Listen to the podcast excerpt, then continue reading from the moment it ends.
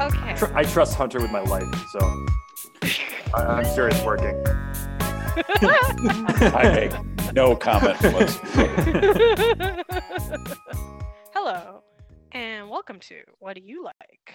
And where we talk to insert your name here. Like today, the insert you is Kevin Putsky, who is my lovely fiance's husband. Uh, well, that'll be a problem. keep that, keep that, Hunter. Keep it. Keep that in. We're off to a great start. my lovely fiance's father. Yeah, that, that's right. That one sounds more familiar. yeah. oh my god. I am. Oh. Uh, it works. It works. It works out. So we when we were creating this we were trying to create a list of people to who we were going to ask and i happened to mention that i don't even know how it came up. We were talking about music and ryan yeah. mentioned how ryan was like music's a whole different like you go if you if you create a whole different world with music you are uh you know that's next tier level musician. Yeah. and i mentioned like yeah like pink floyd. And I mentioned how Kevin had for his like for some research in college had re- listened and listened and listened and listened to Pink Floyd Yeah. so he could learn all of the lyrics because you they didn't have it written out back then. Right. And Oh, Ryan was like, "Oh, that's freaking awesome. We need to we need to have him on the show." And now we're coming. Now we're here. And now here you are. I, I can tell you that's a painful process. What was that word? Uh, back up. Have you seen Have you seen the movie yesterday, Kevin? No. Okay. Do you know the premise? Nope. Okay, so basically, it's like this weird alternate reality this guy's in where he's the only person on Earth who remembers the Beatles. There's some like blackout in the world, and he, for some reason, is like one of the few people who can remember the Beatles. The So Beatles. he, so he then, and like everything in existence of the Beatles is gone except in his memory. So he has to recreate every song from memory. Why? That sounds kind of well because, because well, first he's just like a musician, and then he like sings a song for people, and they're like, "Did you just write that song?" He's like, "No, it's the Beatles," and they're like, Mm. "What? is that some like indie band?" What is a Beatle? Yeah, but that sounds like you. I didn't realize Pink Floyd, even on like the the album uh, artwork, they didn't have the lyrics of the songs. At, at this point, no. At this point, if, No. if you if you wanted to get the lyrics wrong, you got to listen to everything a hundred times over. And Yeah. we're talking about um, pre CD, so Mm. you're listening to it on tape or needle, where you're you know, backing Mm. up, dropping the needle, or rewinding constantly. Yeah, Um, Yeah. and I wore I completely wore out a copy of a cassette copy of Pink Floyd's um, Final Cut, and it was what it was was it was my it was a thesis for a poetry class. Um, one of Oh, the wow. English major, one of the sections you had to do was you had to do poetry. And I'm have never been a huge poetry person, but it was a required part of your degree. And the professor I had at the time said, Well, I never really got into poetry when I was your age. Um, he said, So I wrote mine on Bob Dylan and Highway 61 Revisited, the Dylan album from pretty early in Hmm. his career. And I'm like, Oh, he's like, Look at the music as poetry. And that got me down the rabbit hole of, Well, what would I do? And I thought, Well, Pink Floyd. And at that point, the album, The Final Cut, was fairly new. This is 87 or so. So I think the album was released in 85, 86, somewhere in there. And I'm like, well, if you take that as take that album as a book of poetry, it's an interesting way to look at it. And he said, yeah, Mhm. absolutely, you can do that. You will need to provide a transcript of. Oh no. I was like, well, that that part that part's more complicated. Yeah. I I remember go back and when I- realize the things I got wrong. yeah, well, Just you're like, wait, absolutely. Have you That- have you gone back? that. Have you have you Yeah. compared like yeah you've gone and done like uh, lyric genius now and compared them to your your old Yeah, well. Now you just you just play it on your iPhone. I play it on you know, Right. iTunes when I'm driving in the car, and the lyrics are just scrolling on the screen. It's like wow, I, yeah, I got that so wrong. and I, actually, I was I was impressed at how little really was wrong. I mean, there were a few things Yeah. that it was like, you know, they them type errors where it's really close, but you still Yeah. had the intent. So I Mm. feel I feel like I got I got the poetry right for word choice. Mm. And we're going to go 90 95% of the time. It was almost all right. Wow. I, re- I read back to the paper and the paper's terrible. I mean, David Bowie didn't even remember making the White Album, so you know who Yeah. knows what Pink Floyd's lyric like. Pink Floyd, the guys writing it were probably like, "Yeah, I'm sure that meant something back then." well and it's Yeah. it's also it's a very very that particular album is a very very topical timely album it was written right as right as the falkland war had just happened Oh. and so great britain had been involved in the war in the falkland islands and so there's a lot of references to margaret thatcher and um, galtieri who was the head of argentina at the time and it's some of those references make made sense then and Mhm. today it's a lot more like what who are you talking about Like- it's yeah. it's like a lesson in history. like anything like that anything Yeah. you take as a snapshot i mean Yeah.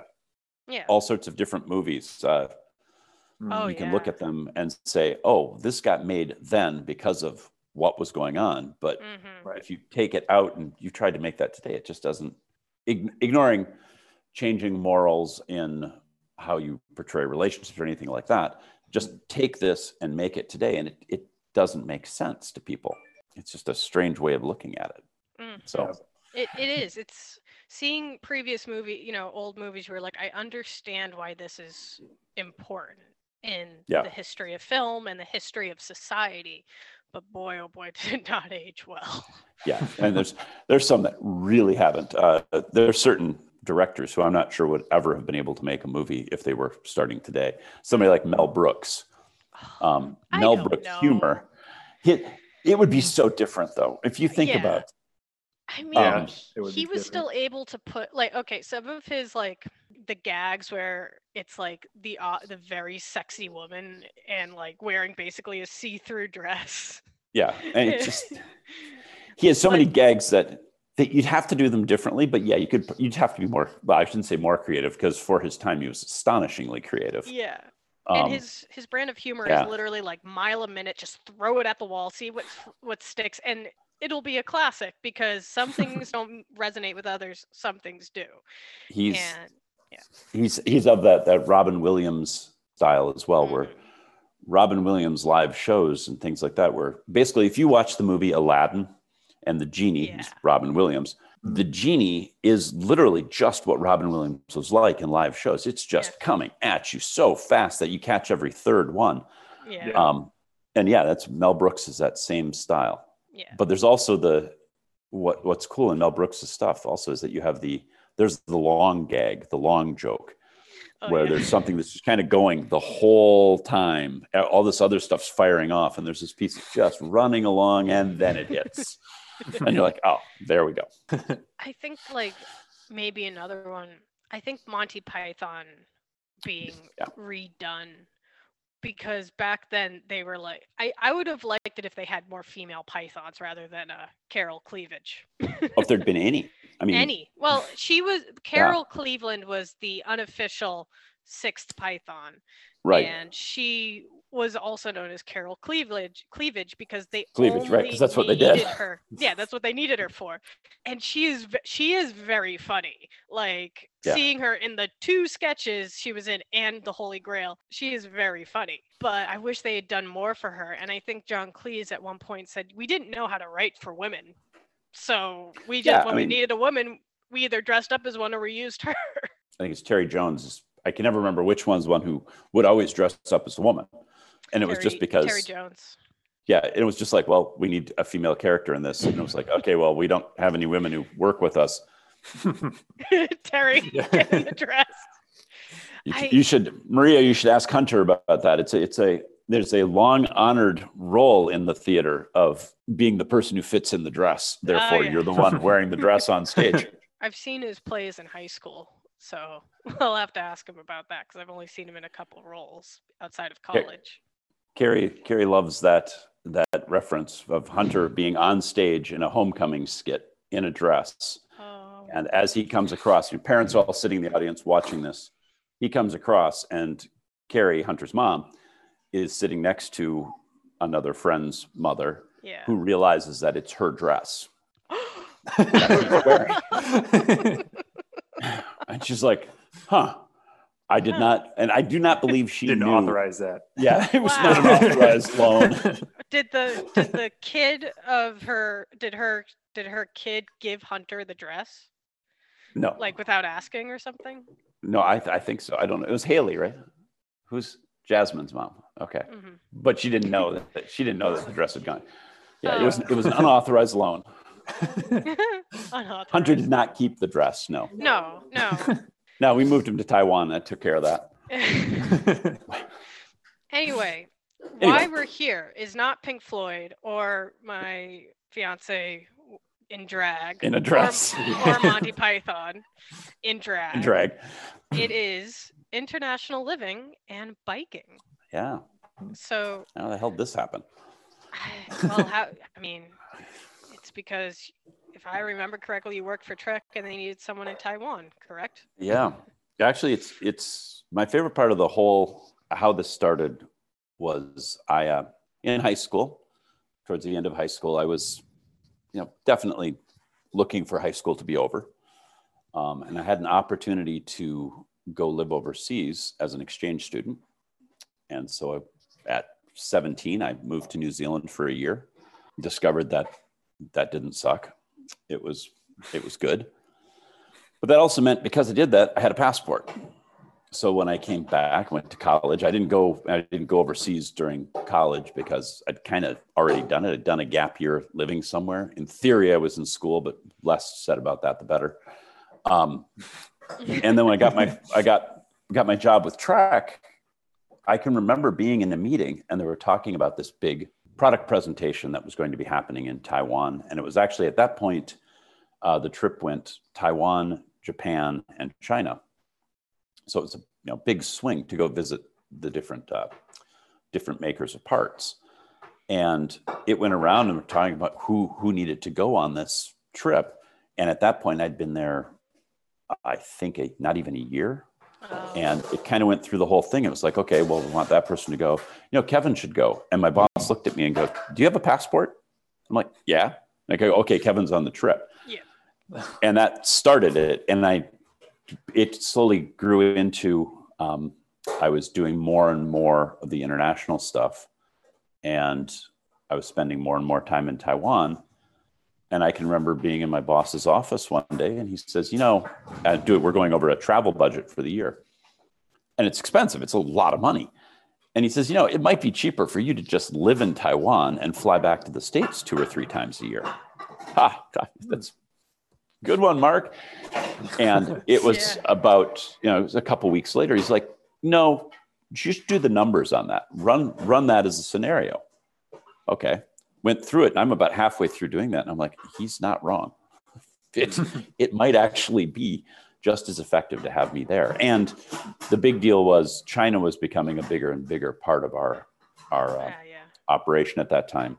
And for me to go to china from the states it's three days of flying literally three days of flying.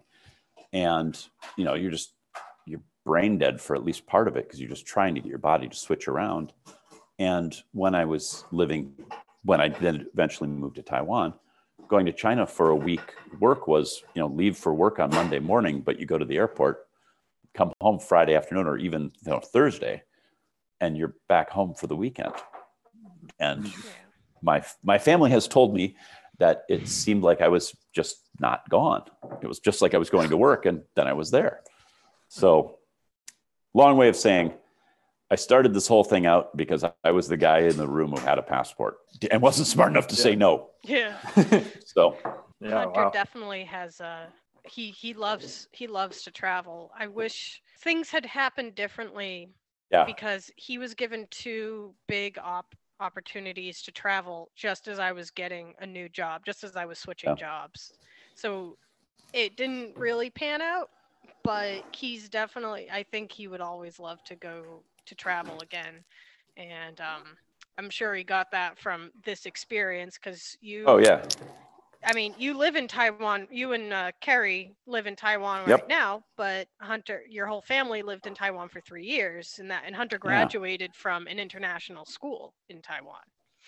So Yeah, it's it's a one of one of my favorite AST moment, or excuse me, uh, Worcester moments was Hunter at the internet hearing about the international uh, the international students thing, and they're saying listing all the different schools or all the different countries people have come from, and they're saying, and there's we have you know one student from Taiwan, and Hunter's looking around like, wonder who that is. it's me. oh yeah, oh yeah, yeah. It's funny you don't you don't look Taiwanese. I think that actually got used in a Kilroy sketch once. you You don't look. Taiwan. He doesn't even look I- Taiwanese. I'm pretty sure I was introduced to Hunter as like, oh, here's Hunter. He's from Taiwan. I was I- like, I was introduced to him the same way. He said, yeah. I'm Hunter and I am from Taiwan by way of Wisconsin. That's And a great way of putting it. yeah, and I was like, it. I need to get to know this guy more. And uh, well, it's It's what? it's worked out sort of okay it's for you. It's worked out all right. you know, we live together. We have a rabbit. It's all good. Yeah, I don't see anybody hopping around. Um, but the whole she's uh, she's in her she's in her cage area. In her cage hiding over there. She the walls cannot hold her. Winter does not hide. She waits. She waits. She waits. Exactly. Winter is coming. Uh, diff- entirely different set of references there.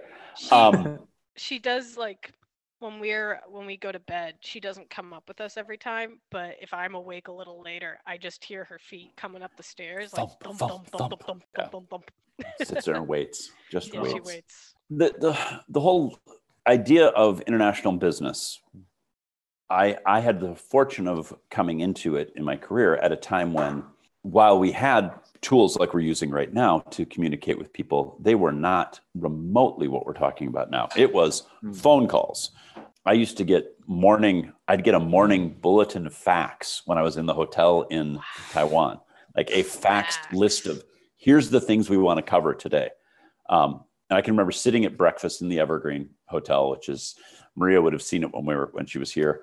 It was the big international hotel at the time, and a guy literally had a board with a name written on it, and it had a little bell on it. And he'd walk through the breakfast area ringing the bell, and I would hear that bell, and you'd be sitting there with your coffee and breakfast, and you'd hear the bell, and you'd just be like, "Please let it not be me. Please let it not." And you'd see it and be like, "Yep, that's me." that's me got but that's where that's where we were and it's evolved into you know towards the end of my time with trek i had an international international phone number a us phone number that rang anywhere i was and that was because people were like well how do we get a hold of you and i'm like well you can always send me an email that tends to work pretty well but, but what if I need you right away? And it was that that was the BlackBerry that sat next to my head for an awfully long time. And it's it's I- I was fortunate to enter my career at a time when people really wanted to meet the people they were doing business with. And the option for that was face to face. So it meant that you had to travel to places, and there was there was a little bit of uh, making sure things were really what they appeared to be, where you had to actually walk through factories and make sure they existed. Oh, Um, Yeah. oh wow i mean i'm sure so did you ever show up to a like a, l- an empty lot and they were like yeah. here it is uh, I did I did once here get taken to a here in Taiwan get taken to a factory where we're we're driving and driving. And I can tell that the person who's driving me at that point 'cause that's before I drove here we were driving and driving. And it's one of those where you're like you can tell that the guy who's driving doesn't really know where we're going. And we're starting to think like well maybe this isn't quite quite what we were thinking. I don't know. And we pull up and we've driven past this place and we stop and go back and we're like no this is the this is the number. This is where we're supposed to be. And it is literally um, like a pole barn in a rice paddy. And we drive in. And there's you know a fence around it. And we drive in pull around the corner of the fence and there's a container like a, a like an ocean going shipping container sitting next to this pole barn and boxes are being loaded into it. And you look in the pole barn you're like oh no this is the entire factory right here and i've always it was one of those places where I was fortunate it was not the first factory I'd been to in Taiwan because I would have just freaked out and pulled all our stuff.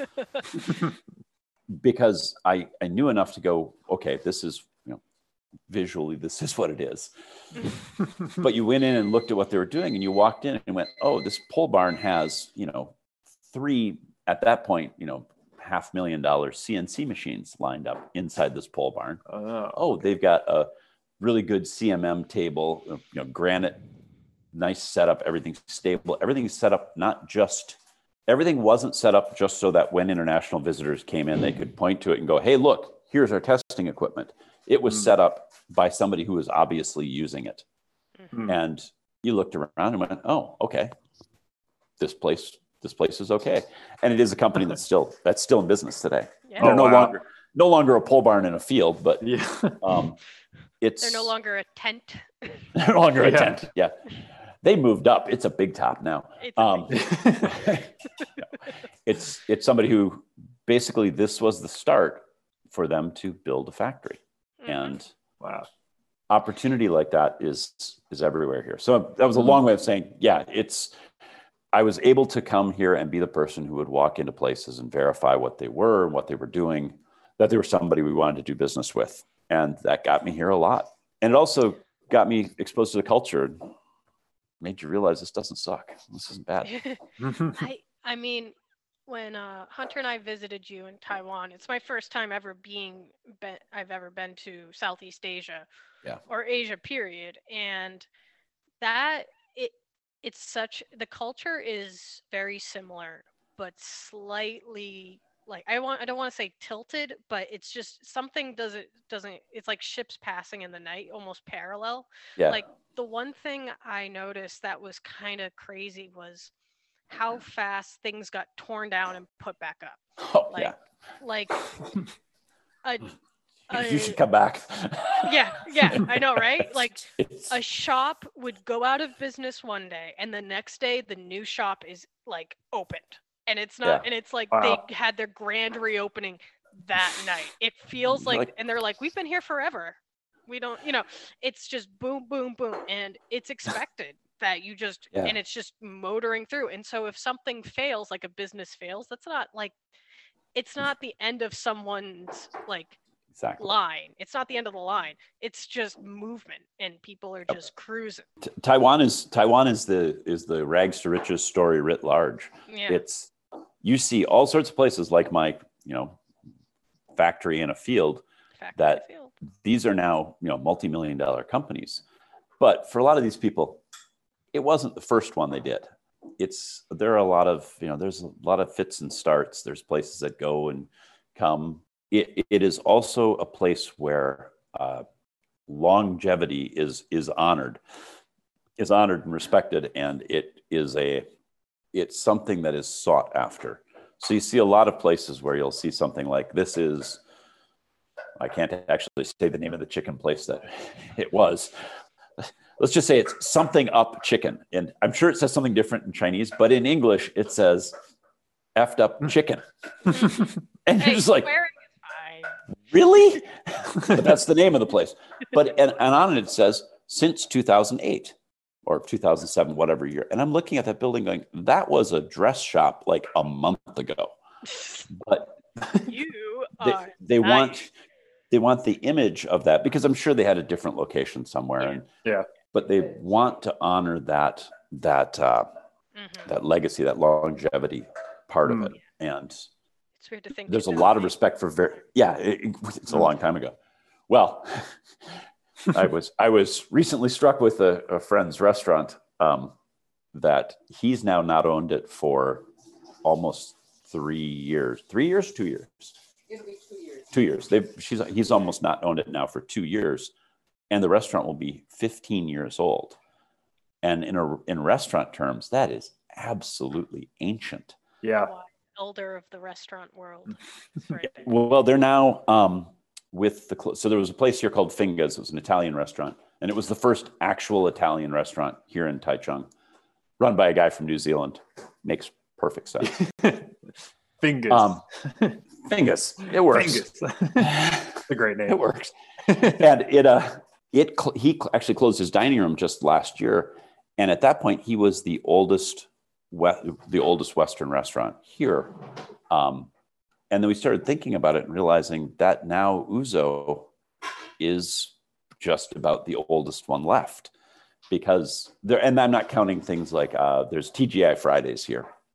And TGI That Fridays has been here, but that's yeah, that's that's sort of. There's also the um, the stuff that's American branded, and it is more or less successfully realistic sometimes. Franchises survive there. Yeah, and they evolve. It's it's like Yeah. you there there are differences. Um, Hmm. but those places are are here and they're I won't say honored, but they're they're definitely a part of the culture. And when a new American style or European style place opens, it gets tons of people. It's really busy for a while.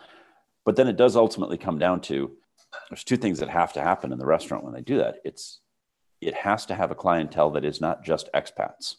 Because while there are a lot of us here, and while we do spend proportionally more money than local, there aren't enough of us that your business can only survive on expats.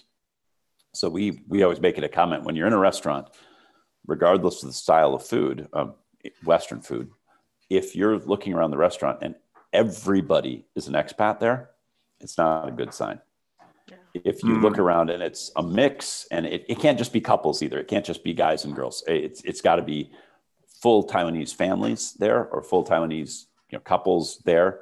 It can't just be expat plus taiwanese mixed couples. It, it's it's got to be a, a complete complete tables uh, you know islands of taiwan in this western thing.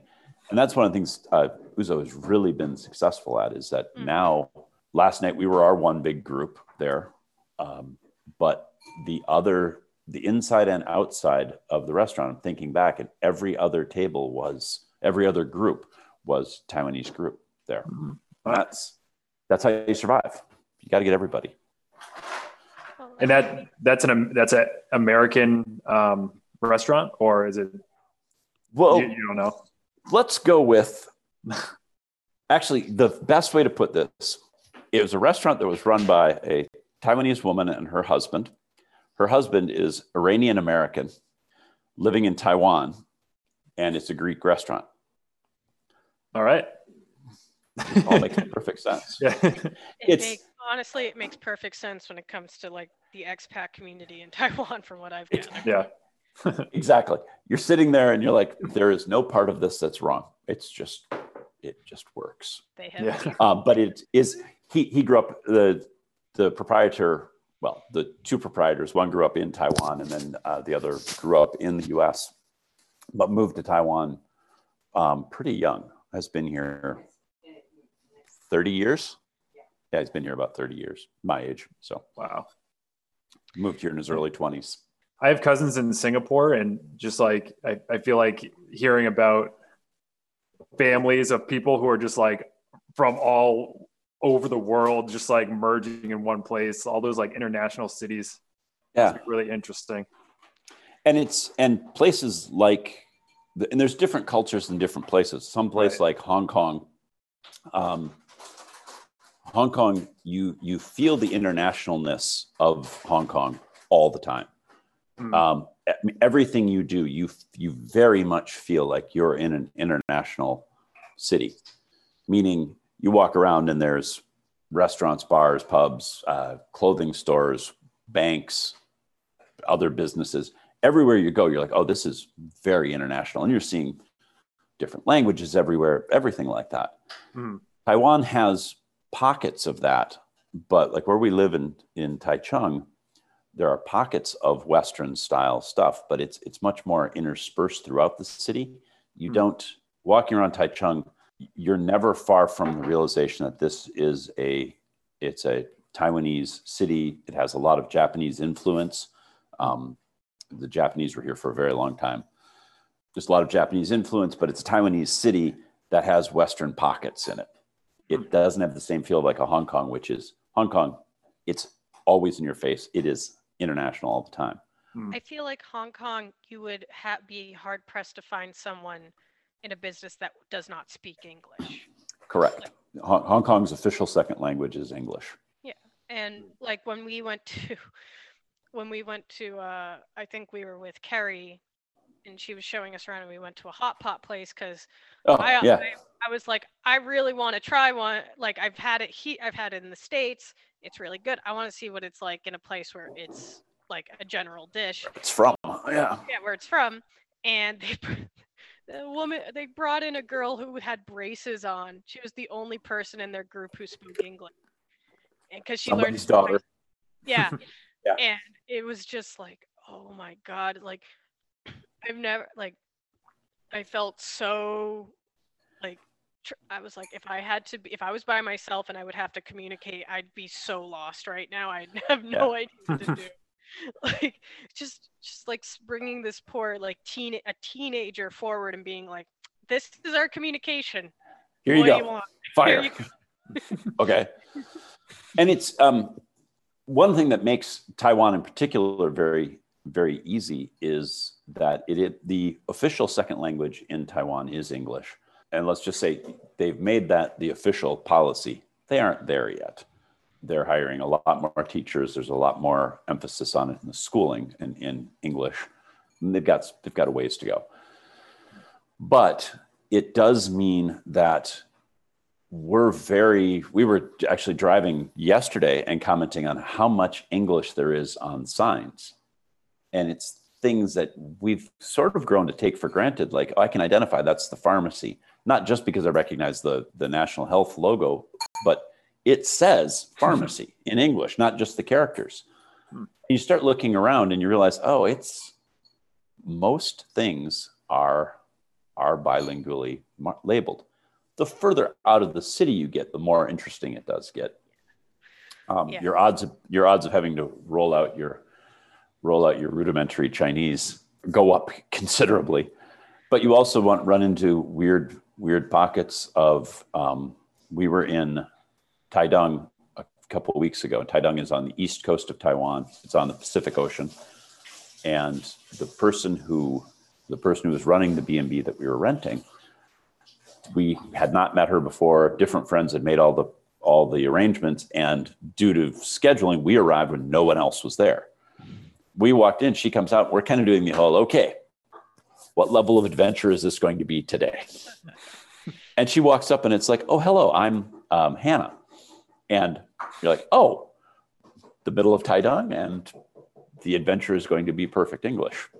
So it was it was oh you guys and it, actually the biggest confusion was they had it was the names of different people and you start realizing that you hear chinese names and they sound all the same in your head but then you realize that we had in this group mike patty mike mary kevin carey ben carey and they were looking at the list of names just kind of like which ones are you Yeah. White people. The yeah exactly yeah. and it it did happen to be for this weekend, um, for this you know New Year's. It was so we had ten people staying there, Mhm. and there was one, actually a couple that wasn't part of our group was also staying there, and he is from the UK and she's from Taiwan, but that was it. Everybody else is like Portland, Oregon, um, Wisconsin. It was New York, right? New York? No. Oh, we I know actually. I guess we had Australia and New Zealand in there too. Okay. But it's Someone a little close.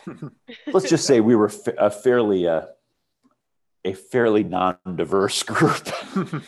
It, to steal a to steal a joke from Scrubs is when Dr. Kelso goes, "All the males are Dan's and all the females are Debbie's." Yep. And Well- out of fairness to the others, you shall be Slagathor. You're just gonna. You're just gonna. You're just all kind of the same. Yeah, you're all you all look the same to me. Is Yeah. what the, what the hotel workers are saying.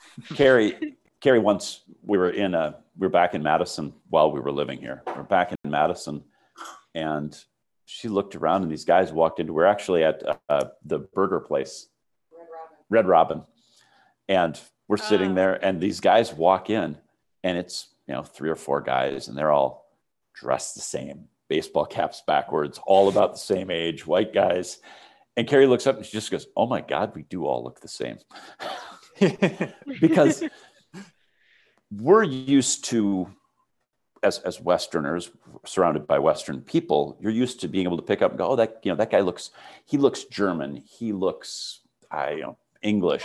We, pick up on that, and then mostly the it's get- the names that stick out to me, but I would Names say do stick out.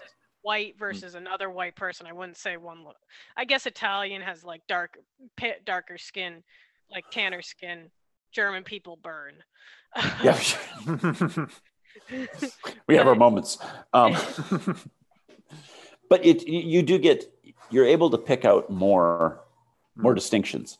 Yeah. Yeah. Um, and people talk about Asia and Asian as a as a look, and it's you're here for a while and you you'll see somebody go oh somebody will say oh she's Chinese you look and go no she's Japanese or yeah. oh he's Korean or Mm. and you realize that if you're in this for long enough you start being able to pick up oh it's it's not one culture it's true anywhere in the world but being here you're like it's not one culture it's it's a hell of a lot of different and Yeah. old cultures that are all around you Yeah, I feel like Yeah. they take that very seriously too. oh and they take it very Oh, yeah. seriously Yeah. you, you think you think norwegians and swedes don't like each other Yeah. uh, there, there's a lot of every once in a while it comes up and you're like oh that's that's a debate that happened 200 years ago and you're still mad at each other about that Yeah. I felt that way about languages though until I went to WPI and was exposed to different, so many languages, so many people, and a lot of the students from different Asian countries, um, meeting like Vietnamese people and through work too, like meeting Vietnamese people, Japanese people, Chinese people. And then, like to me, probably in high school, if I heard any of those languages, it would just be like, okay, I would assume, okay, that's probably Chinese. Yeah. But then, but then it's like, these are, they sound way different. yeah absolutely Yeah. absolutely Yeah.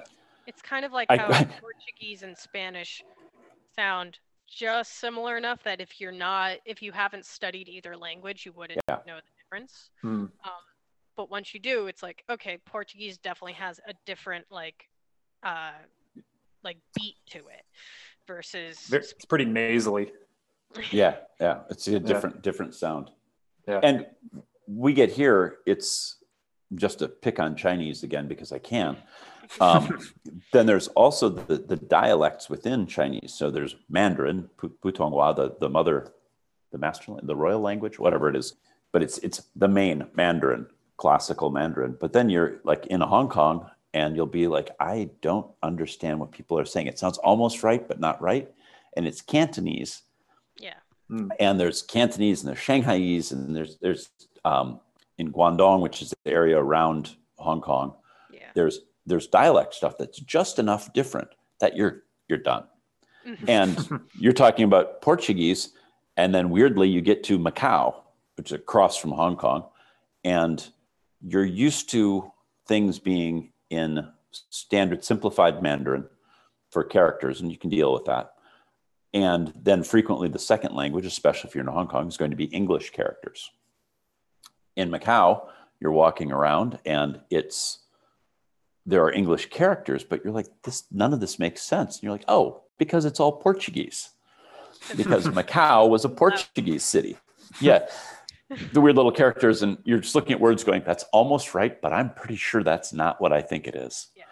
Once you get your brain switched to it, you're like, okay, I'm getting this. But There's one, uh, like just I, I was thinking because one of the things I wanted to talk about is the Mhm. hash, and which Yeah. is your running group uh, that meets every weekend. Which I got to experience one of your runs, and it was more of like a hike up a mountain, which I enjoyed. was not expecting. Yeah. I'm, was- I'm, I'm sitting here today after the hash with you. It's probably not going to show up, but I have like huge gashes in my hand from uh, thorns we went through that uh, I grabbed onto something to prevent myself from falling, and was I should have just fallen. That was it was an error.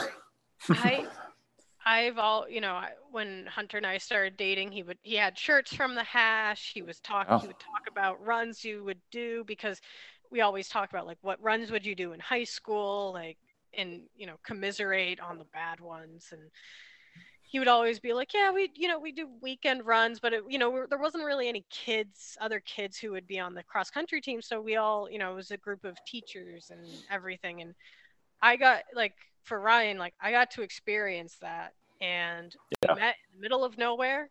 We ran into a tiny village, ran across like a concrete separator on a rice paddy. Yeah, Randall, you you you got you got a lot of experience in that one. I Yeah. remember that run.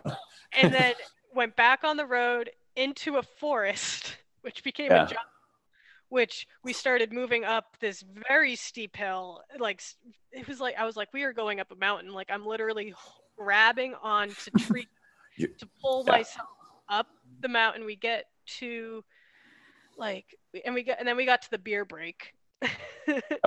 and ran It's across lit- this. Literal You beer literally check. drink, literally drink a beer and then keep running. Yeah, It's usually a beer beer check will be a cooler that we set up somewhere. Try to be somewhere around halfway. Um, What's the total? What's the total miles? Uh, it's we try to do it on time uh, Yeah. because like yesterday was yesterday was uh, nine and change nine point eight kilometers, and for me it was an hour and a half. Try to be in that hour and a half to two hour window to be out there. But Yeah. so yeah, so I ran an hour and a half 10k. That's not quick, No. but it had 500 or 400 meters of elevation in it. So Yeah, geez. wow, 13, 1400 feet of climbing in it. So I But mean, one You thing I stop at the cooler. Yep, you get the cooler. you, got, you had your beer, or Hunter had his soda. And I remember uh, Quinn, one of the teachers, is he from Australia? He Or- is, and he's actually back in Australia now. Yeah, with Yeah. his wife, because he's married now, right? Got married. Yep. Yep. He's, Yeah, I remember they're both that. there. Um, and he's like bouncing up and down on the balls of his feet, and he's just turns to us. He's like, "The suspense is killing me." And we go back down the trail, and there's just this massive suspension bridge over a gorge. Oh, and I was like, right. "Oh, I get it now." And Oh, I was like, and it was just, I'm like, this is unlike anything I could have imagined because there is no set trail. It is, Yeah. uh, it was a flour run. Yep. It was a straight up flour run, which Yeah. Ryan knows which that is. You grab Yep. two, grab two bags of flour and you go and you ru- make a trail and everyone has to follow you, which we did that in college. But yeah, that, like I said, that, but there's this, it's this group of people. Some of them I feel like are native to Taiwan or um, yeah, we have the. Let's see, the mix we have right now. You've got it's primarily in you know, hashing started as an expat activity yeah. um, in Kuala Lumpur, and it's evolved everywhere in the world now. And any place you are, there tends to be um, there's a a core group that is maybe expats, but there's also hashes that are all all Taiwanese. We have two hashes in Taichung. Um, there's TH3 Taichung Hash House Harriers, and then I love hash hash house harriers, or as we refer to them, I love hash hash hash hash hash hash hash. Because it's just like there's too many H's. And that's the Taiwanese group. And basically what it winds up being is I love hash is the is the Chinese first as far as when you're speaking, it's Chinese first. And then TH3, which is the other hash, the one Maria went to, is uh, that's the English first hash. But it was so it winds up being a mix. But like yesterday, I was just going to say it was both Taiwanese hares, but he's actually from Hong Kong. I forgot about that. Mm. Um, it was one guy is a retired retired Taiwanese Air Force guy who is one of the hares, and the other guy is uh, he's from Hong Kong as an expat living here. It mixes. So next week it will be a very, very, very Midwestern American hare hare pairing. oh. I might be one of them. Mhm. Carrie might be the other one. So it starts, yeah, it makes it easy. It starts as an, an international group here, but it's, you know, it, it's a mix through it. And Like, I did was you find that. uh, actually through, through AST, um, we showed up at orientation at AST, Which and for the other people, American School of Taichung. American School of Taichung. It's, this is Hunter where, graduated, and yep, this- uh, Katja, uh, Hunter's sister, attended. Yep. Kat was there for three years, and uh, Carrie has taught there on and off and on and, and off, and there, yep. and she, and she, she just Well, I just found out yesterday that her work permit got reapproved, and so now she's back on the list. Oh, She has, good. she has mixed feelings about that. the, the disadvantage of being the trusted go-to is that people tend to go to you.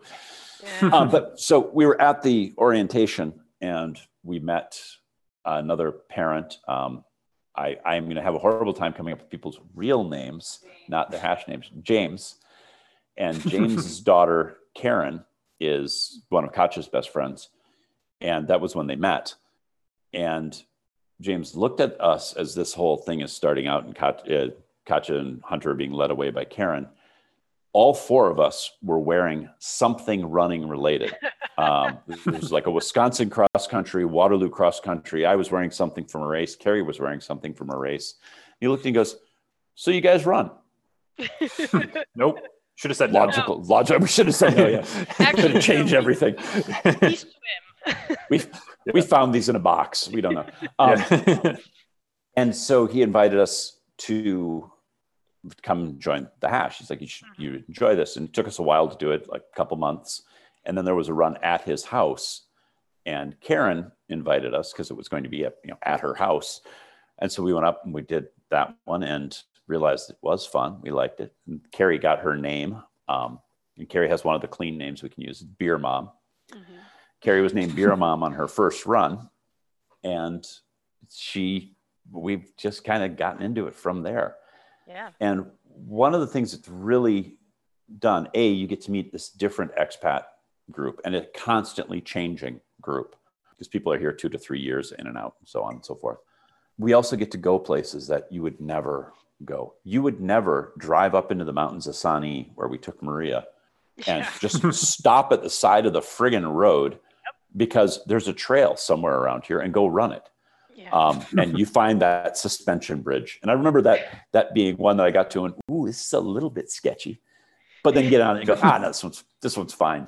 I just remember running on it and then the sign, like the motion of it running, because someone, I think either Hunter was ahead of me or behind me. The beat was just just off Yeah. because we don't run exactly the same beat. Like it is No. a it is a bit of an issue when we run together because one of us is either speeding up or the or someone else is slowing down. It's Yeah. just never quite there. And my foot kept fall like Yeah. planning on meeting ground and it wasn't. And It was wasn't there because you're in the low part of the wave. yeah.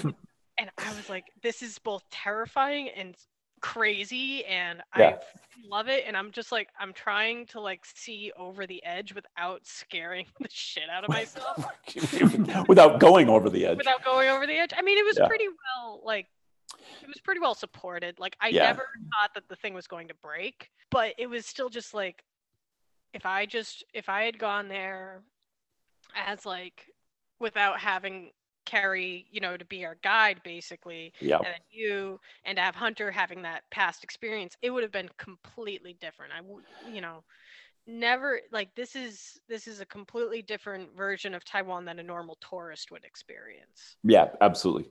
Living living anywhere, once Yeah. you live somewhere, you you get past the initial parts of it.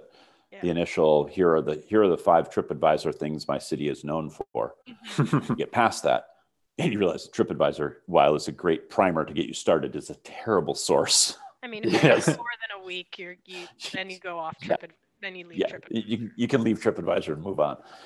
um, but and Asia in particular, people will talk about, oh, well, I've you know I've traveled extensively. I've been in Europe. I've done this, yada yada, all that. And I'm like, yeah, but Asia, because it's this is. You said it was this. It's felt the same, just not quite. Asia is like you know like an alternate reality where everything's feels right, and then there'll be something that's just totally what the hell was that? And you realize, oh, it's it's just it's we, we talk it we call it uh, being Taiwan. That you have days where you're doing real well, and then you then you have a day when Taiwan wins, and you're just like, yeah, I, I was lost all day today.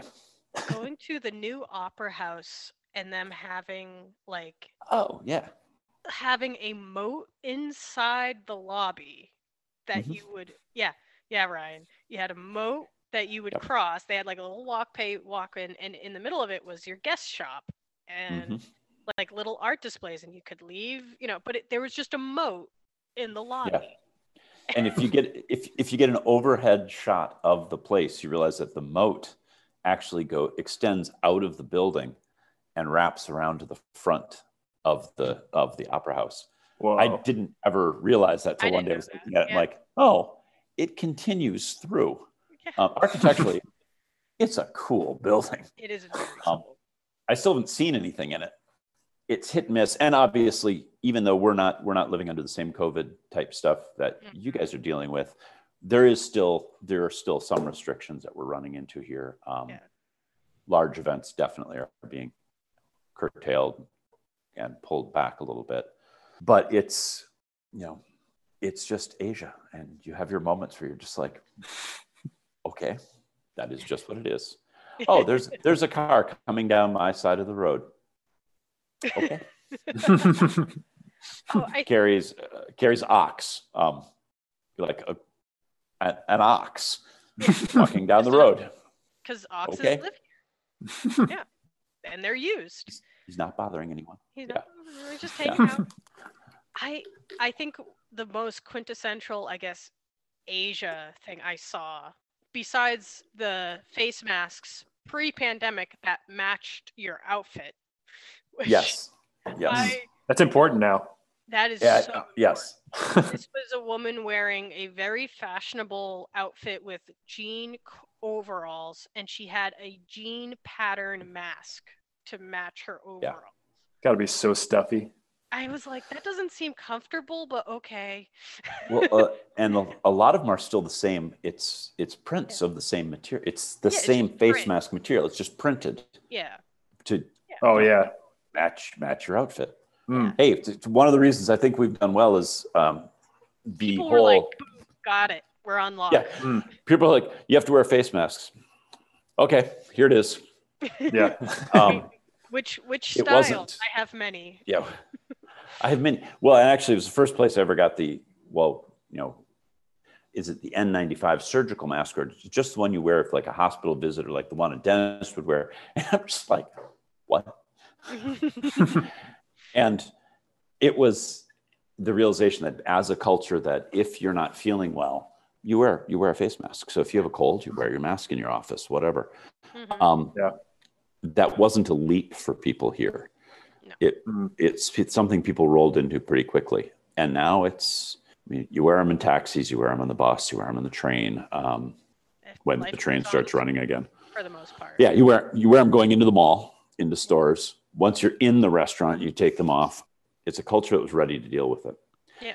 Mm. And a big part of that is something that happened here, and it's also a coronavirus, but a different one, SARS. SARS. Oh yeah. When That- when SARS was a big deal here.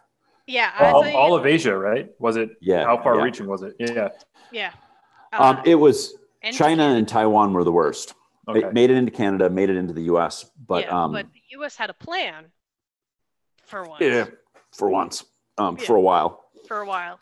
For a while, But- and then suddenly it just disappeared because someone put it in the shredder. Yeah, Yeah, and it was well but there was also um, when sars came out it was it was new thus the you know novel novel no, coronavirus thing yeah.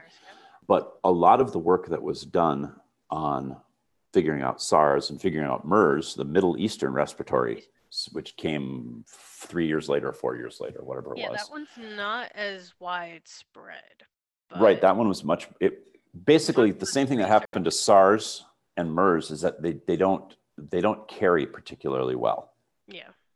the new this you know see This coronavirus 19 this one carries real well and that's a problem Yes. um, but a lot of the work that was done trying to figure those out in these you know in asia because you have so many people um, every Mhm. so densely packed the work that was done to figure that out um, meant that people were ready to react but it also meant scientifically that as people were trying to figure out okay what do we do for a vaccine? What what are our options?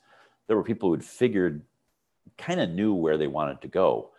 And that's the only reason you're talking about people getting a vaccine at like literally okay the first case in taiwan will be was the 21st of january last year. So in four days was in four days taiwan will have been have had active cases for a year. And so it's, it's pretty quick, Yeah. pretty quick.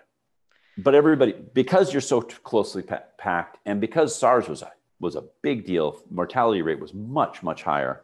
Taiwan's had seven fatalities from coronavirus total. Yeah. Um, There are 21 million. There are 21 million people here. 23 million people here. Yeah. Had seven seven fatalities, 800 something cases total, and the vast majority of them coming from overseas, coming back in. It's people coming back Yeah. who've been infected somewhere else. SARS was a few thousand cases, but it was hundreds of deaths. I, I think it was like three or four hundred deaths Yeah.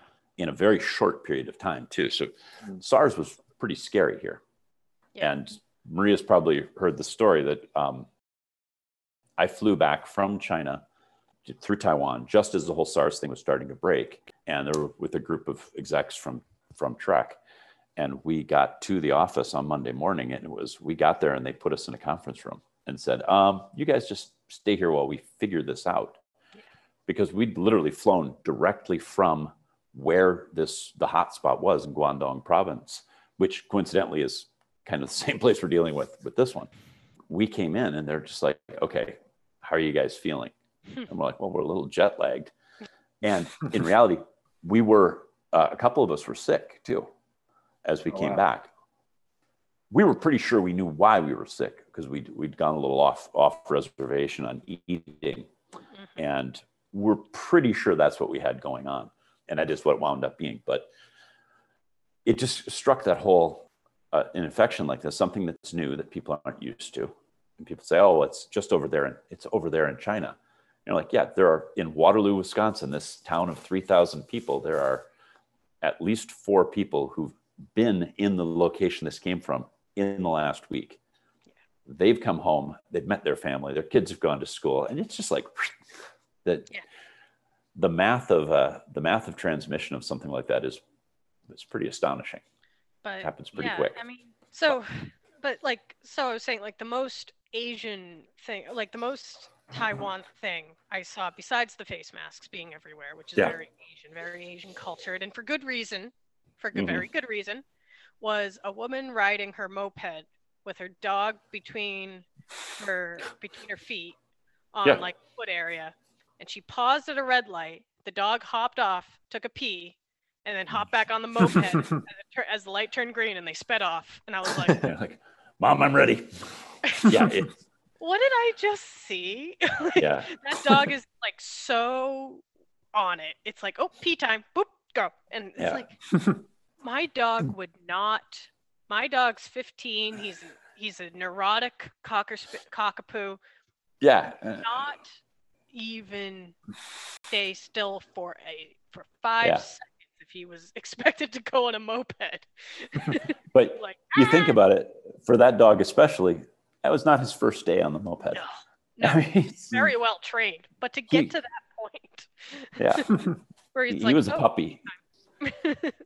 He, he was a puppy on that thing and he realized oh this is how this is how life goes. Um, you pee now or you don't pee.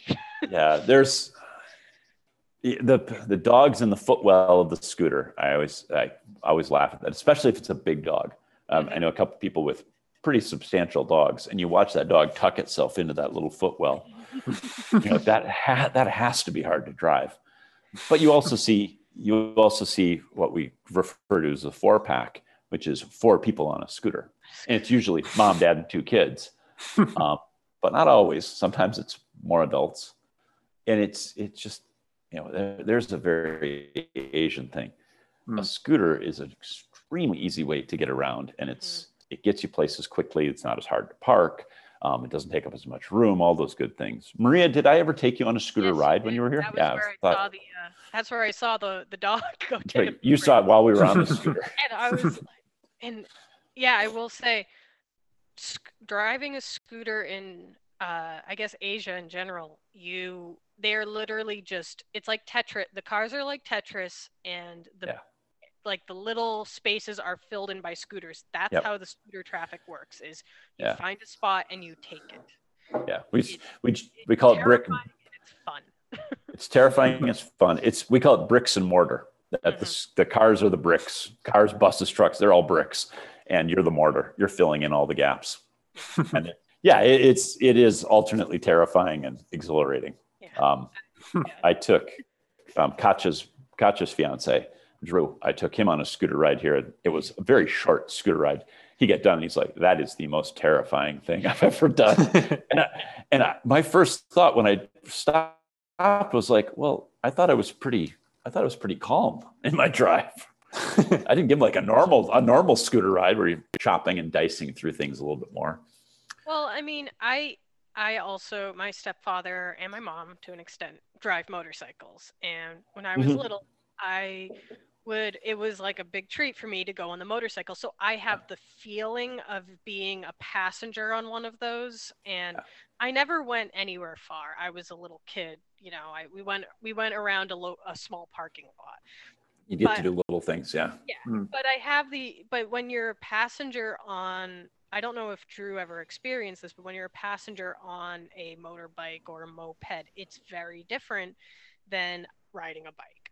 Mm-hmm. And you are and if you're in traffic, it's very different from driving a car. So if you don't have that like past experience, even though it was a long time ago, I was more used to it. So I I mean, I would definitely do that again. That was Yeah. that was fun. it's, it's, it is fun. And, but, you know, one of the reasons it works out is bike racing.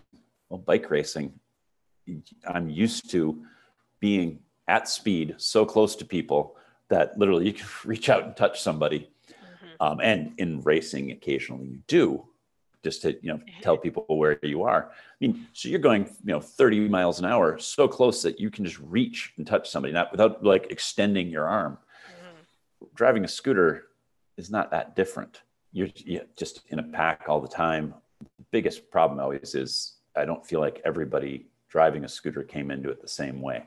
I don't feel like they all came into it from bike racing, where your number one commodity is space, space to do what you need to do, which means if you're right on somebody's bumper or right on somebody else's rear wheel, you have to be prepared to at any moment. You've got to either stop, jog, do whatever and in bike racing it's just that's what you're doing all the time so i ride the scooter like i race a bicycle and Mhm. just not as fast i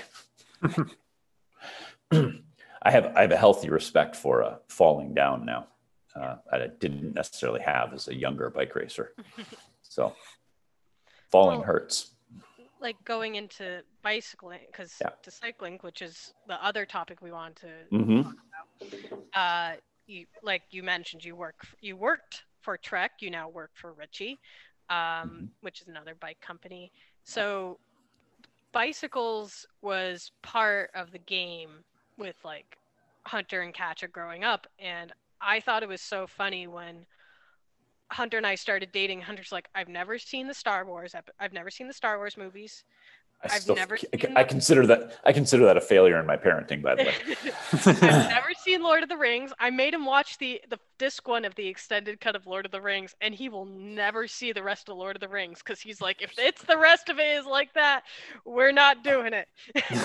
Yeah. sounds Like- about right Uh, he's like, I haven't seen Indiana Jones. He, he, Yeah. he because every weekend where little Maria would watch those movies, Hunter was out motor like doing a mountain bike racing. Yeah. Hunter, Hunter was waking up in a in a tent at a mountain bike race somewhere. Yeah. Every other weekend. Well, and then for a couple of years, every weekend somewhere. It's it is a different upbringing. Let's put it that way. it was a fine upbringing. He definitely, it's definitely different, but I think that community seemed just very, like, close. Yeah. Um, kind of like a running community, but I think in like just even a little, little more like not secular, but like even closer knit because you see these people every weekend. Where with running, it's like finding a running group in the city you're in it's very it's way more fluid just like you said with the hash Yeah. it's way more fluid to find a, a cycling group that just seems it's a little harder to do yeah. yeah And and when you're talking about like the the group we were riding with then, the race series we were doing was um, it's called WORS Wisconsin Off Road Series. It was a f- it, at the time, it was the largest off road, the largest cross country mountain bike racing series in the US. But you're dealing with at that point, if 100 people ride a bicycle, one of them will ever do a race. And of that one, you know, a 20th of that one person will actually do multiple races. Yeah. So the core group of people who are showing up at races year over year, week after week, is a pretty it is a community. I mean, it was this this group of people that were out there all the time together, and you do get it in running, but it is it is harder to find because it running events. There are very few. Even if you're an active racer, you're not generally racing with the same people week after week after week after week. And in WORS from early April till October, you're racing with the same people every other weekend, all summer long. Yeah. And so it's, it's just a different thing. Yeah. In running, you know, you're running one race in Chicago, you're running another race out in, out in Boston, you're running another race in Duluth. It's not the it's not the same group of people going to all these events. Yeah. So, I mean, Madison has a pretty strong local race. Very strong. And we have so with Epic, uh, the the big company and the place where a lot of college grads go, regardless of background, there's a lot of D1 runners in that mm-hmm. in that company. So yeah. Hunter and I, when we go to races, if it's in Madison, person who's probably leading the pack is an Epic employee. Yeah. Yeah. And Hunter might know them, if not from when he was first with the Epic race with the Epic running group, but uh, or maybe just in passing from other races like we recognize yeah. people. I'm not saying we're like at the head of the pack a lot of the time but you you're just like oh i know that person. I recognize that person. I've seen that yeah. person every now and again. I always see the same old grandmother who's just trucking along kicking everybody's butt. Yeah. There. My my favorite in, in the running or biking races is uh, my most frequent racing partner is is Carrie, and I'll hear Carrie on the race course. Uh, Carrie is known for being a fairly vocal vocal person on the race course. She woohoos a lot, cheers people along, and I have been distance away from her in races, and you hear her, and I've heard people say, "Oh, I remember her from last year." Or remember her from the other race. like, the team mom. She's beer mom. She, but... she is beer mom. She is the team mom. She cheers yeah. everybody on. she, she, it, it makes it good. But it, you know, it goes yeah. to that whole community thing. And yeah, mm. it's, you're building a community. You build your running community. Um, you build your cycling community, whoever, whatever it is. And, you know, we're going to, we're going to go to a going away party later today. That's, mm. um, we're not the only bike people in that group. It's actually that one's a, that's a fairly sprinkled bike group. Um, Carrie's making sad pouty faces because one of her friends who's leaving, right. and it's, but it's you know, it's your little communities that you build. Yeah. It Do you somehow think, makes uh, it all uh, work. If you like versus running versus biking, like what are significant differences between the two? Because Ryan and I, we only know running. Yeah. We, I'll give you a, a, massive one. We've all been on long runs with people, you know, 10, 15 miles, whatever, and you're talking the whole time. Mm. You can't do that cycling. You, right. You'll have occasional conversations in cycling, but it's going to be interspersed with sections where you're not talking to each other, either in traffic or you're just going too fast. Mm. Um, but you know, in, in running, especially at club level, running, you're running along and a lot of times when you're doing a, a good tempo run, you want to be able to be doing it at that level where you can still converse. Mm-hmm. Um, cycling, you get to talk when you stop and rest. Mm-hmm. Right. But the climbs, yeah. when you're, if, if you're talking when you're climbing, you're not going fast enough. um, you got to work harder. Yeah. Yeah. I kind of similar, but I was, um, I, when I was in high school, we had a cross country race, and I was running, but I was um there was we were mm-hmm. running against a, a, the group from the team from Needham, mm-hmm. and we had one girl I was running next to, and she was trying really hard to keep up with me. Like I could feel her gasping like the bellows, just Mhm. like trying. And she was putting up a good fight. I was putting it. I was putting it all in, and I was like, what if I just started talking to her? and I see her trying to surge, trying to catch up to our second place girl, and I was like, no, no, no, you don't understand. Like I'm talking to her, I'm like, you don't understand. Yeah, she's, She's just got run faster. way more. She's got way more juice than you or I.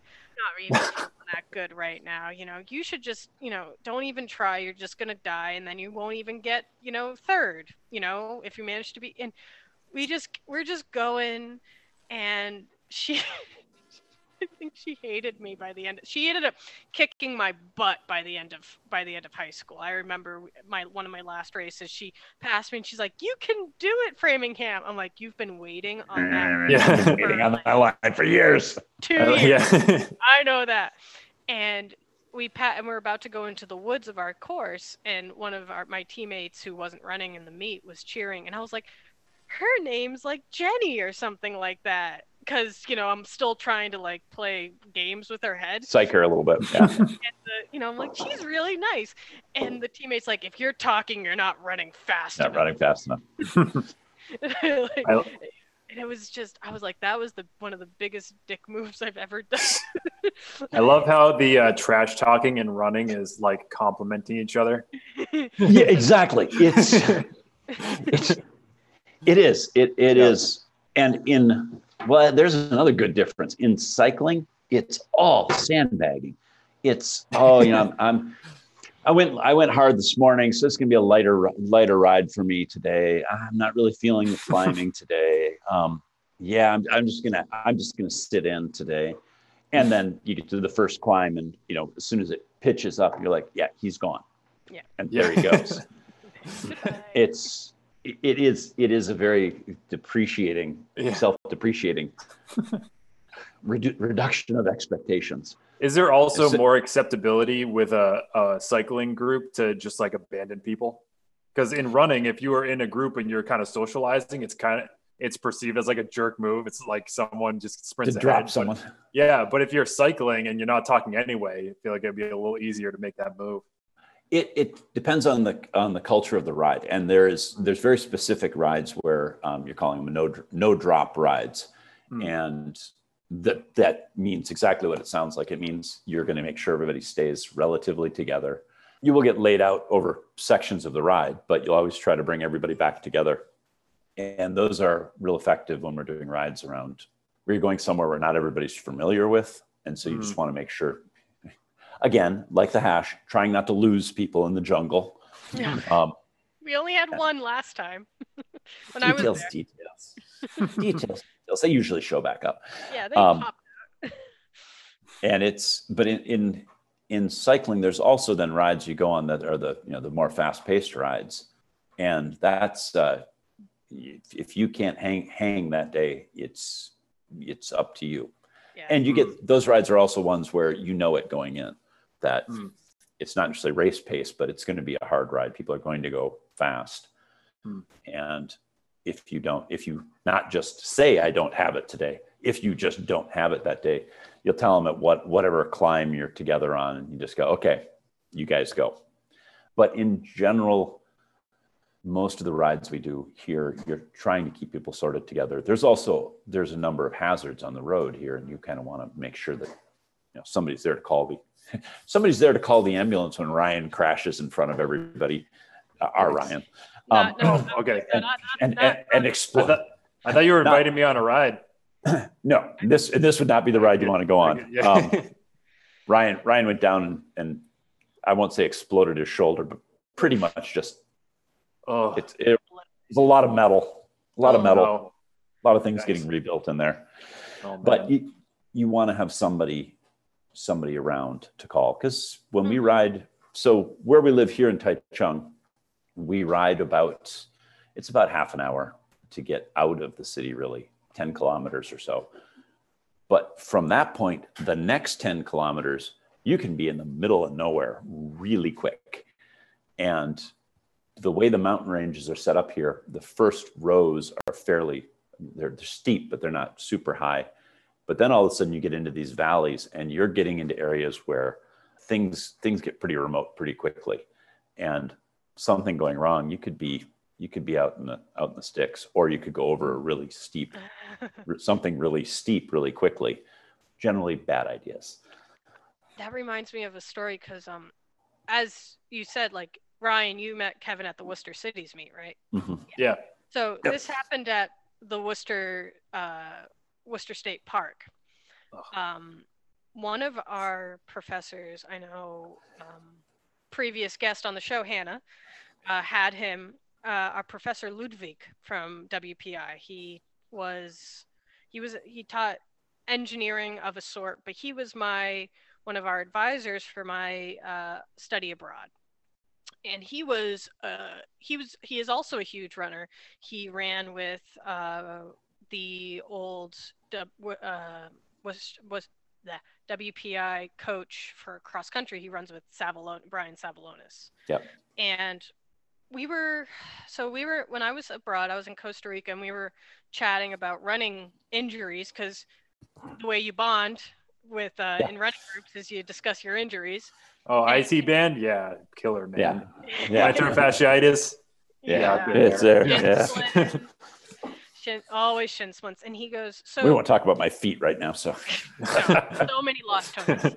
Yeah. So he was he says in his German accent because he's got a very thick one, and he's and I won't try to imitate. He goes, so I was in Worcester State Park because I like because I run there all the time, and this guy he's in his seventies, and he's like, I fell down the I fell off the trail into a ditch basically, you Mhm. know, down the hill woods, and he broke his arm at the shoulder, and he said I had to crawl back up the side of the hill. He was by himself, had no phone on him, and I'm sure he yelled for help at one point at in the beginning, you know, trying to get help, but he had to pull himself back onto the Yeah. trail, get himself back, you know, back to the main road to get help. He said it took him 2 hours. Wow.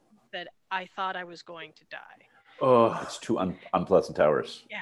And Well, he m- like he was wearing a tank top at the time and he like showed us his like where the nails went into his elbow yeah, and his shoulder. It put it all back together. Yeah, oh.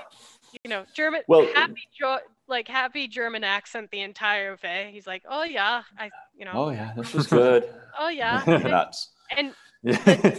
The next year I was back, we were back at the for the Worcester Cities meet and I saw him running around the state around the park again. I was like, Oh, "Why are you here?" This You can't stop killing those guys. You can't No, stop no. those guys. If they're running at 70, they're not going to ever stop. Oh yeah, I That's ran that's my that's my hope. yeah. Yeah. Um, I ran Well- with him in Costa Rica too, and he was flying. He told me never to push the pace again, but I was like, "Are you kidding? I was trying to keep up with you." you're right there. Well, I when I I mean Maria knows I had my shoulder rebuilt uh, three years, four years ago, Mhm. coming up on four years ago, and it was because of dislocating my shoulder and again and again and again. and again. But the first time I did it, I was on a run out in the jungle and I fell down a wall, and Hmm. it was the literal land we were we'd been running down a river. One of the strange things in Taiwan geography is there are rivers everywhere, but most of them don't have water in them most of the time. Uh. Taiwan doesn't have a lot of standing water, but you have the river bottoms. So you run through them all the time because, especially after typhoon season, they're mostly cleared out of vegetation. So you can run down them. They're kind of cool. This one came down to a point where then we had to come out of it because there was a bridge and I was helping people up the wall. And I climbed up the wall and I stepped on a pipe on the wall Oh, as, as toe hold and the pipe broke. And so I've got my arm Oh. extended all the way up, holding the wall, pulling myself up. I fell backwards. And when I hit, I popped my shoulder out. oh, Um, and you're like, okay, I'm in the bottom of a river, in the bottom of a valley, and the road is somewhere. I'm like, hmm. And I was able to get my shoulder back in. Have some first aid training, and knew knew what unpleasantness I needed to do. But then it Oh. was I I used my uh, my running my belt my uh, water belt used that to form a way to hold my arm in place to run back to eh, well, walk back to the back to the start. But yeah, it was oh, wow. stuff like that. That's what it's good to have those skills. It's good to have a running Yeah. buddy. Yeah. It's good to not. It, it's good to not hurt yourself. Right. That too. If you do, yeah. whatever. You or a buddy who can fix you. Yeah. Yeah. So yeah, Your exit buddy. your exit buddy. You have your exit buddy. Do you have your exit buddy? I have my exit buddy. She's right here. yeah. she wasn't there at the time, but you know, whose fault No, no. I've actually. I'm usually the one fixing her anyway. was it? After she, she, she just looked at me, she went. Mm. She, Carrie crashed on a, a bike ride, bike ride, not even a race, years years ago, and she- it didn't sound like anything. She was behind me. I heard the heard the bike go down. Stop, come back. You all right? Yeah, I'm fine. And she holds her arm up and goes, "But will you do something about the blood?" And her arm is just open. And I'm Oh, like, "Okay, We'll- I'm we'll- fine. we'll do something with that." Um, long story short, sock, inner tube, wrapped it all up. It was fine. We were, Hold that together. Maria's been to the the cabin, the Brule house, and that's where we were. And we went into uh, went into my my aunt is a is a nurse. Went in and said, uh, "Can we have you look at this?" And she just looked at Carrie's arm and went, "Yeah, I would go get that assessed." Mhm. So Carrie, I did Carrie got stitches. yeah, she I didn't bring. I'm not sewing your arm up out here. No. Carrie went in, got all her stitches. We had a, a formal dinner that night. And so Oh, Carrie's in her nice little black dress with a, a white sleeve over her arm, holding it together. It's fashionable. It's fashionable. Mm. It all works. Yeah. It all It's also a works. good But- story. Yeah, it's and it's stuck in the family for a while. You know, it feels like we keep coming back to community. And yeah, it's you've Mm. got your running community, you got your cycling community, it's the Your people you want expat to hang out community. with. Yeah. Your expat community. Yeah. It, it's it's all that. Mm. it's And- what's uh i think that's what's important especially like this is more like i mentioned at the beginning like hunter and i almost had the same situation where he was tra- we traveled to a different country so he could work Yeah.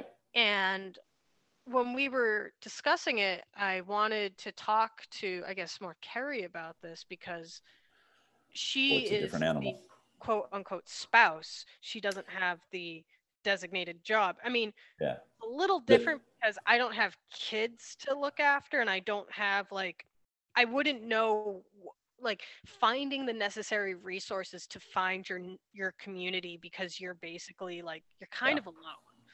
Yeah. And I don't have and again in in another way I don't even I don't have kids to look after so I have way more freedom than that.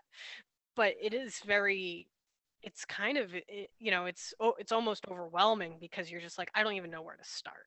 Yeah. The, you don't have kids, you don't have the freedom, but, or you don't have the kids, you don't have that, you've got more freedom. But I see it all the time with people here. The, the term is trailing spouse. Um, and that's whoever is going along that isn't the, the job reason you're there. And in general, in any expat, any successful expating, if you're sending somebody out in a company, your biggest concern, if it fails, if if the assignment fails, it's most of the time not going to be the person you're sending for the job. The failure is going to be that person's support system, whether it's spouse, kids, um, girlfriend, whatever. It's going to be that's the problem. And I don't mean it to say, oh, yeah, you're the problem. It's it's that you've got something. You go to work, and whether you're going to work in, in China and Hong Kong and Singapore or Taiwan, you're going to work. It feels relatively the same. You know, you were in Madison, Wisconsin. Now you're in Taichung, Taiwan. It's it's the same. Admittedly, very different, but it's your, your level of activity is your you have structure. You have what you need to do. For a trailing spouse, and f- frequently, and I see it with a lot of the trailing spouses here, you had a job, you were doing something, some at very high levels of different stuff, and now you're here. And until very recently in Taiwan, it was difficult for the trailing spouse to get a work permit. Actually, for a long time, it was impossible. If you're a trailing spouse, only way you would be able to get a work permit is on your own merits, meaning somebody had to hire you and apply for a work permit for you. So it was it was really complicated, Yeah. especially when you think of somebody like and Carrie's a perfect example, somebody who she's not looking to go work full time in a bank, not looking to go work full time, you know, whatever dentist office, whatever your your part portion of her career path is. But she's a valuable resource as a substitute teacher. But she doesn't want to work full time, and she's not going to work full time. And as a school, you're not going to hire her and get her the work permit and the residency permit as well. That was the other part of the whole thing to work 10 hours a week or whatever it is. So automatically you have people who had a job, had some professional thing they were doing, and now all of a sudden they don't. And it's not even like they don't just in the temporary, hey, I've got to find something new to do. It's it's gone. And there's no opportunity. So the trailing spouse thing was always you were concerned about how quickly they adapted to a community and that winds up being so like in taichung the big thing was the international women's association of taichung. It's called iwat and iwat would help reach out to new people hey here's where the doctor's offices are. Here's where you know it's just that sort of stuff. Yeah. and that was that was very helpful when carrie first got here um, meeting new people and kind of figuring that stuff out you know that that's that's a community that welcomes in the new people. And it's people get here and they get here on an assignment. And typically an assignment is two or three years. Um, occasionally people here on shorter assignments but most of the time it's two or three years. And you have to realize that it's two or three years but i want to live those two or three years. You got to go in and you just you learn how to make friends pretty quickly. Mm-hmm. um, you learn how to appreciate appreciate time with people that you enjoy doing stuff with. Because you know the the not to pick on Carrie again but the uh, the going away we're going to today it's somebody who he was for work here. Um, they had been in Hong Kong and she was going back and forth to Hong Kong to Taiwan. And then when the whole covid thing came down and all the travel rules changed she wound up basically having to stay in Taiwan. And because of that, she and Carrie got to know each other and they realized they really liked each other. And you wind up with, okay, well, we're going to spend as much time as we can together. And then the other shoe drops that, you know, your company decides, okay, well, now that COVID's straightening things out a little bit, we're going to reloc- relocate you back to the US. So that's, they're leaving to go back to the US. You can't go through your everyday operation going, oh, I'm I'll, I'll spend, I'll have lunch with you, but you're going to leave. Yeah. You have to go to it. We're having lunch together. We're having dinner together. And then when it comes that they are going to leave, it's just like, we're going to have a party when you go because you just have to, you have to be able to just roll with it and go. It's sad and it, it's definitely an adjustment. And actually, Maria, you met here. I probably don't meet, remember her because she'd be one of a billion people you met in a very short time. Um, a friend of ours here, Joanne, who is Taiwanese, um, I've known for uh, 15 or more years. And she'd made a comment at one point after, so we lived in Taiwan for three years, then we were back in the States for five years, and now I've been back in Taiwan for five years and change. In that middle section, I was coming, we were out to dinner with a group of people, and Joanne had told me at that point, she's like, but what you guys don't get is that I'm here. You guys come and go. Yeah. You, you come and go. You show up, you're here for a couple of years. And this is the one experience where you come into this culture, you meet all these friends, and then eventually you move back and you know you move back to where you were from or somewhere new, whatever. She goes, but I'm going through that. It's like every time I meet people, it's mm-hmm. okay, how long are you here? Yeah. are you here for one year? Are you here for three years? Do I bother to learn both your names or just your first name? Um, it's and I, I really I appreciated that as we're as we've transitioned into more I hesitate to use the term elder elder expats, but we're kind of getting into that period here where we first moved to Taiwan in 2007. That's now, you know, we're com- coming up on 14 years ago.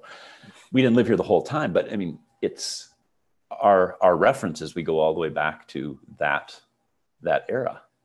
So you know, we're, we're kind of getting to be the, the grizzled veterans, as it were. Yeah. You're running the hash. You're no I, newcomers to it. Yes, I am. I am the GM of the hash. I'm, yeah. I'm responsible for that mess. By the way, I was uh, I, I ran Circle yesterday, And while I was going through the numbers, you know, everybody's run numbers and everything, somehow, Maria, you made a, a, a Oh, heck of an impression on your on your one run with us because you had, I came in like second to last. you have you have three runs on the Taichung hash. Even I- though you've only been here once, somehow you have three runs. I'm looking through the stats and I'm like, I'm I'm gonna guess the person who does the hash cash and everything. Somebody showed up who Looked a little like Amer- American girl looks sort of like her. I think it was Maria. barely. Yeah, it's probably So- her. Was so you have three- there? Ah, it doesn't matter. Yeah, it doesn't matter.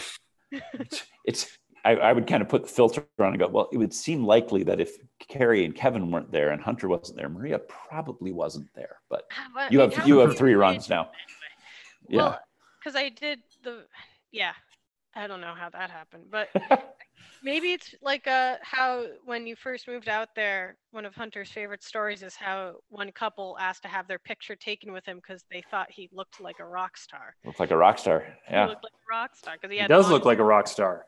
He's absolutely not. rocking it. but he was a hot commodity. In, Let him in have it. Taiwan. He was a hot commodity in Taiwan. Let me tell you. Diff- he was different. He, He was I mean, different.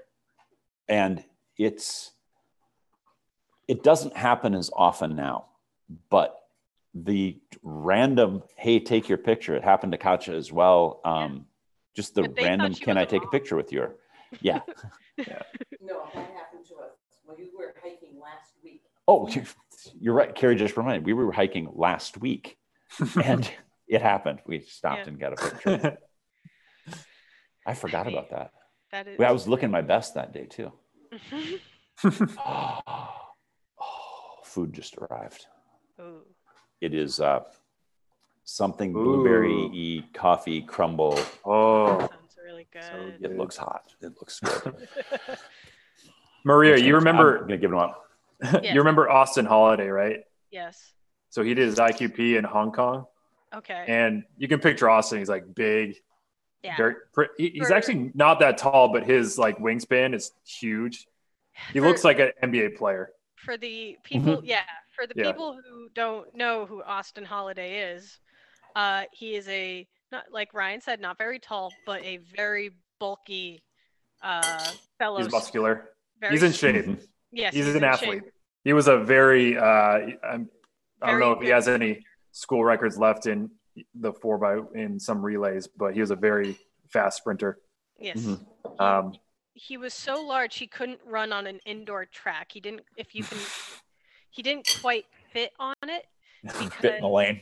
he, yeah, could, he would get to towards the uh, the end of the straightaway and he would be like motoring his arms to like the side like push like trying to push his body gaining momentum so he could go around the curve. Like that's how large he was. Anyways he was in hong kong. That must he was in Hong Kong and like he was with Andrew Zayak and they were just like sitting somewhere in like a bench and someone came over and just like no didn't even ask was like just taking pictures of them and like walked away Yeah.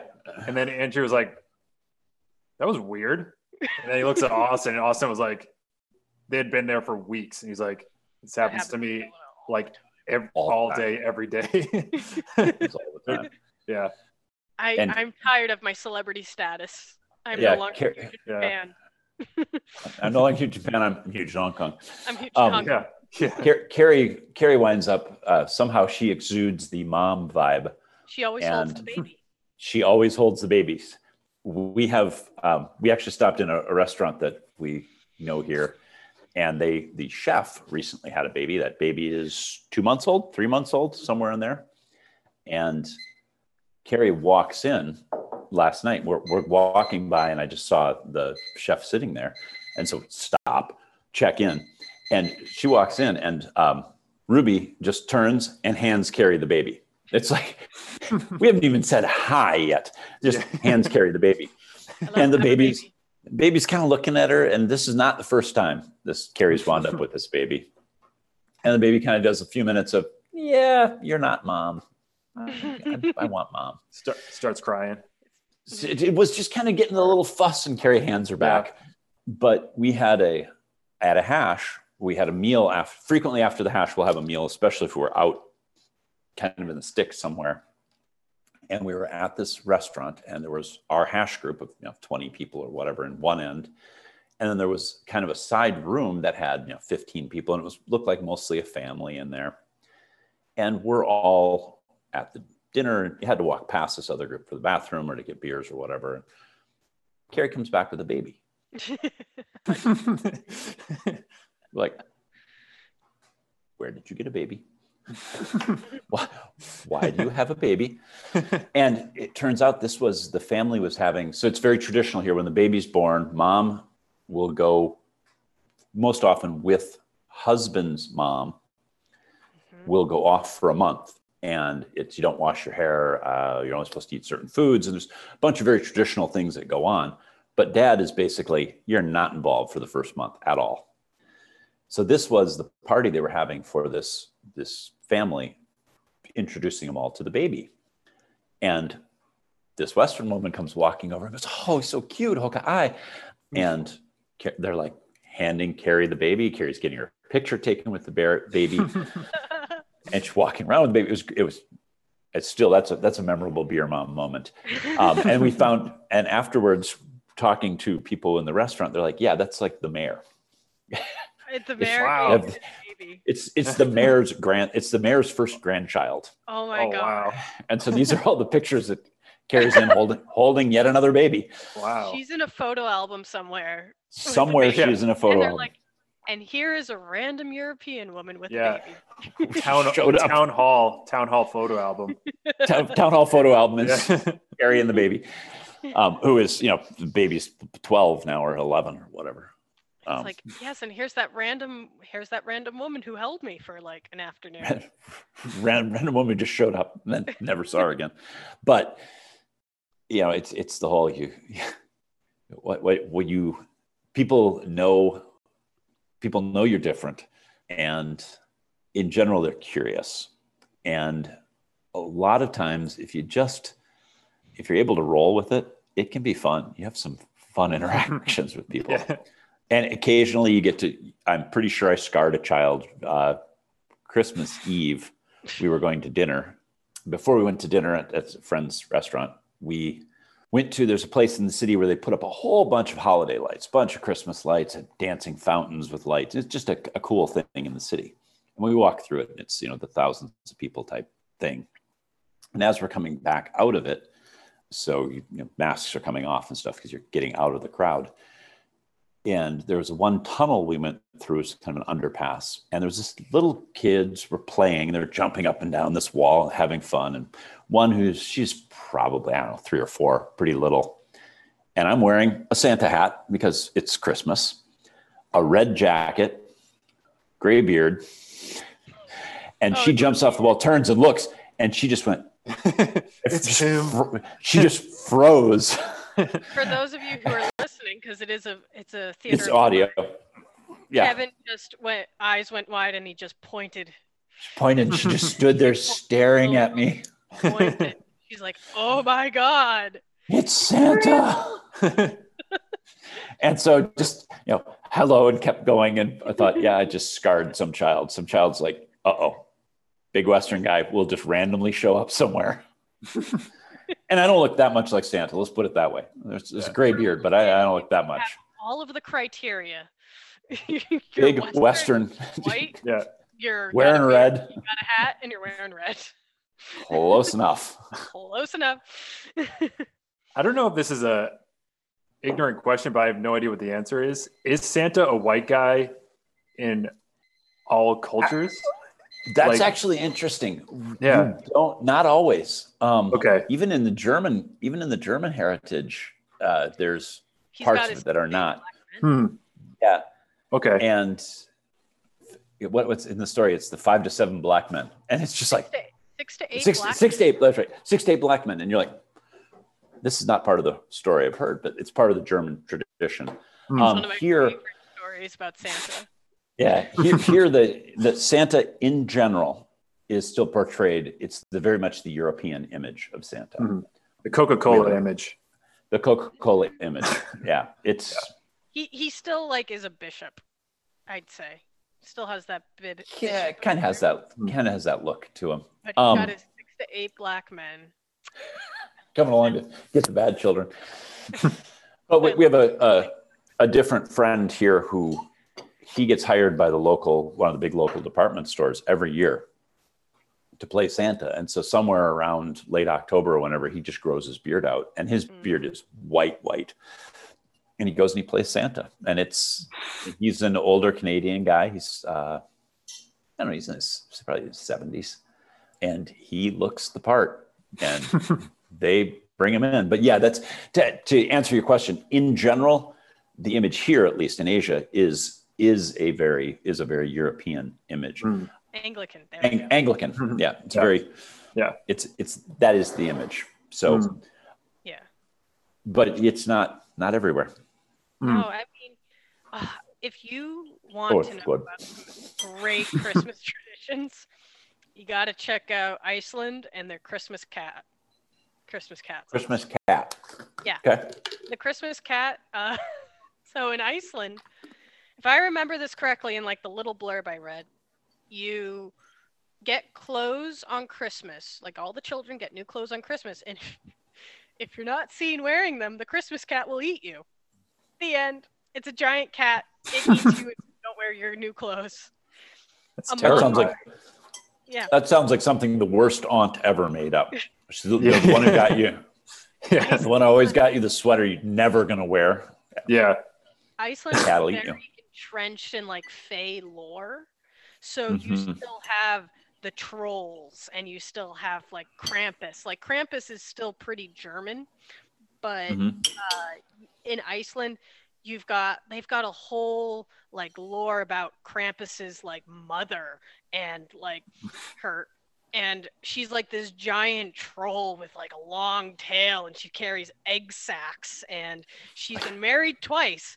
The first one she ate. It is. It This happens.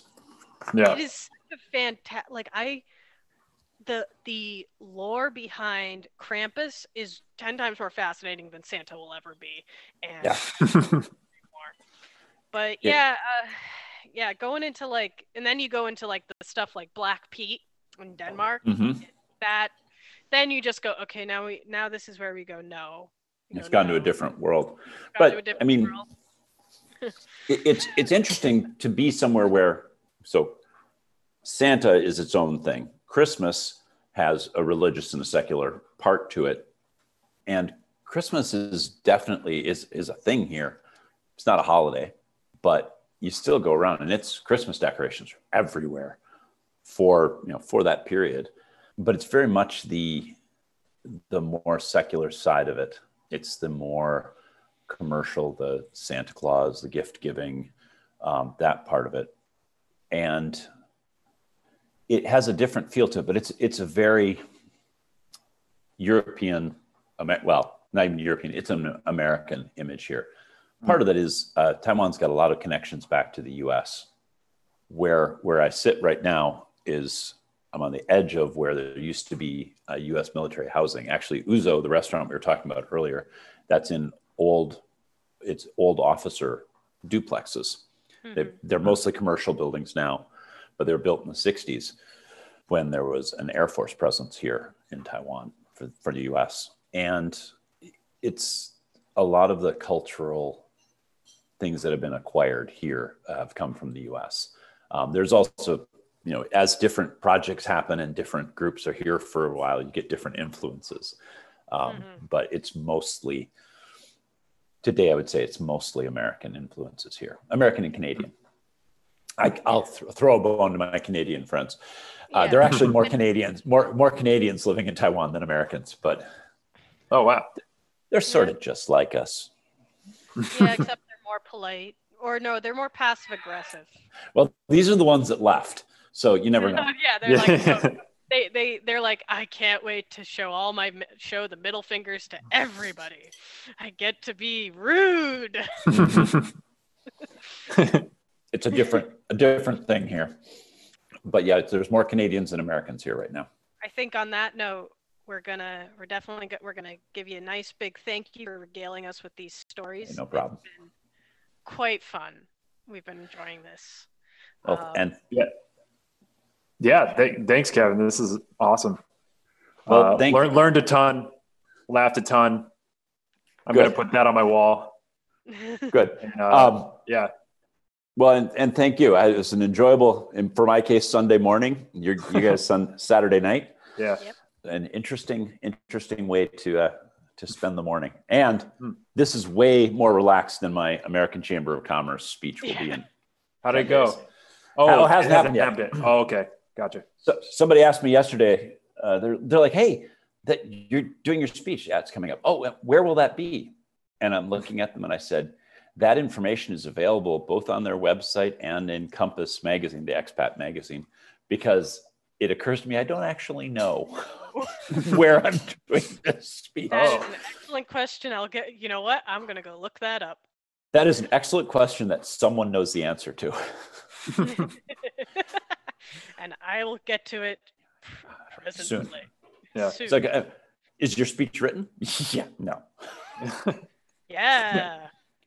That's that's what next week is for. That's what next week is for. Well, good so luck. anyway, Anyway. thank you, and thank you, and enjoy your the rest of your evenings, and then enjoy Sunday.